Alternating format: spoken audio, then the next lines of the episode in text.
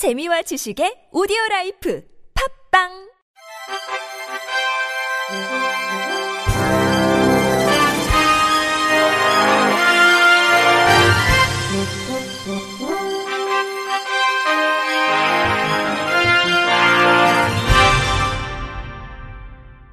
청취자 여러분 안녕하십니까? 12월 11일 월요일 KBS 뉴스입니다.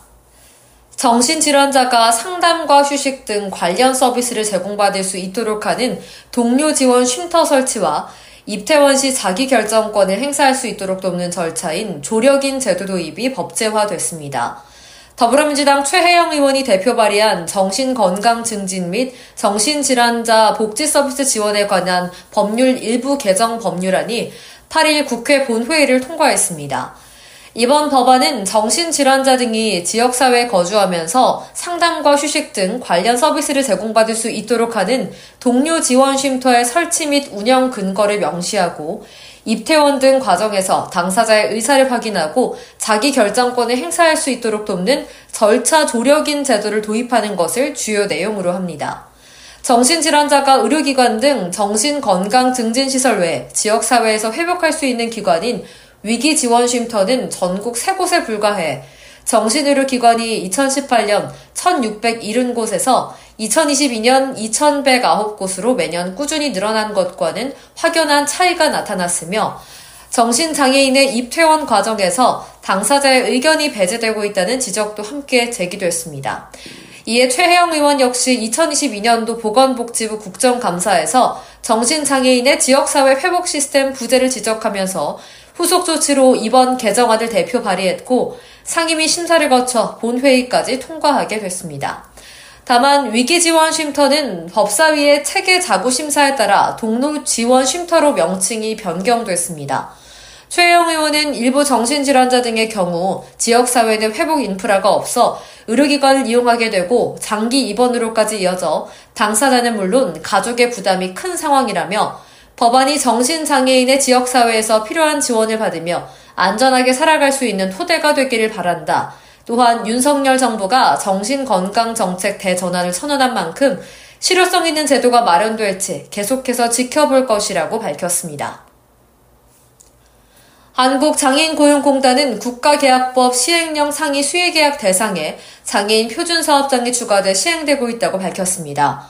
기존에는 정부나 지방자치단체 등의 장애인 표준사업장 생산품을 판매하기 위해서는 제도적 한계가 있었지만 이번 시행령 개정으로 장애인 표준사업장 생산품에 대한 공공기관 수의계약이 전보다 훨씬 원활해져 매출 확대 등 경영상 이점이 커질 것으로 예상됩니다.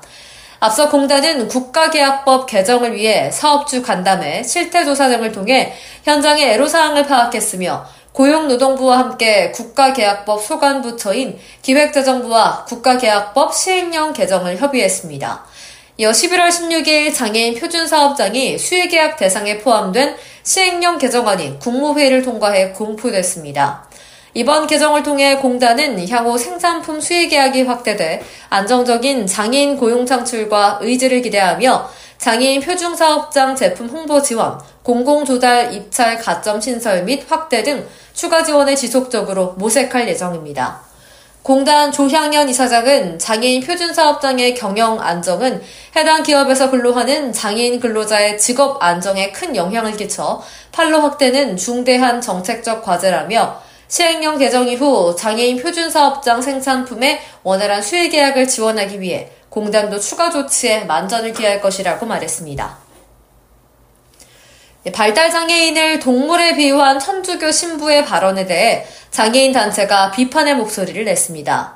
피플퍼스트 서울센터 등 6개 장애인 단체는 한국 천주교 주교회의 사회복지위원회 이기수 신부가 지난 10월 서울시청에서 열린 토론회에서 발달 장애인의 지능을 동물에 비유하는 발언을 했다고 비판했습니다.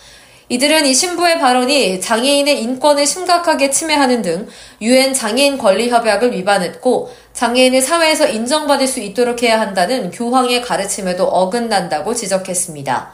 이어 천주교 주교회의 이 신부에 대한 징계와 재발 방지 대책을 촉구했습니다. 국립재활원은 내일 오전 서울 중구 대한상공회의소에서 2023 재활로봇 학술 토론회를 개최한다고 밝혔습니다.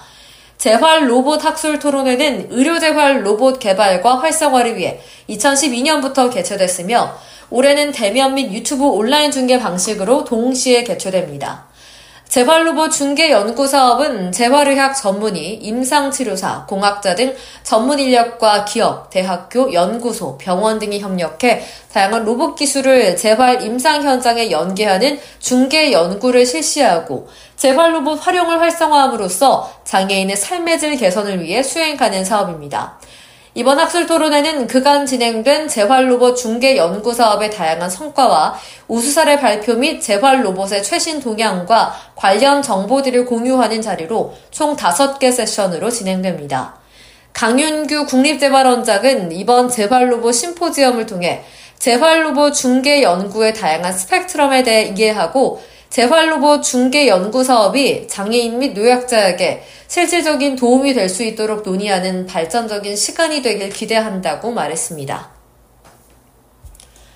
SBI저축은행은 시각장애인, 고령층, 다문화 구성원 등 금융 취약계층 이용 편의를 높이기 위해 음성 변환 바코드 솔루션을 도입했다고 밝혔습니다. 이 솔루션은 금융 업무에 필요한 서류에 바코드를 삽입해 전용 애플리케이션인 보이스아이로 바코드를 스캔하면 문서를 음성으로 변환해 줍니다. 음성 변환뿐만 아니라 문서 확대, 외국어 번역 기능까지 제공해 저시력자, 다문화 구성원 고객의 이용 편의성을 높였습니다. SBI저축은행은 현재 계약 서류에 이 솔루션을 도입해 운영 중이며 추후 금융 업무 전반으로 확대할 계획입니다.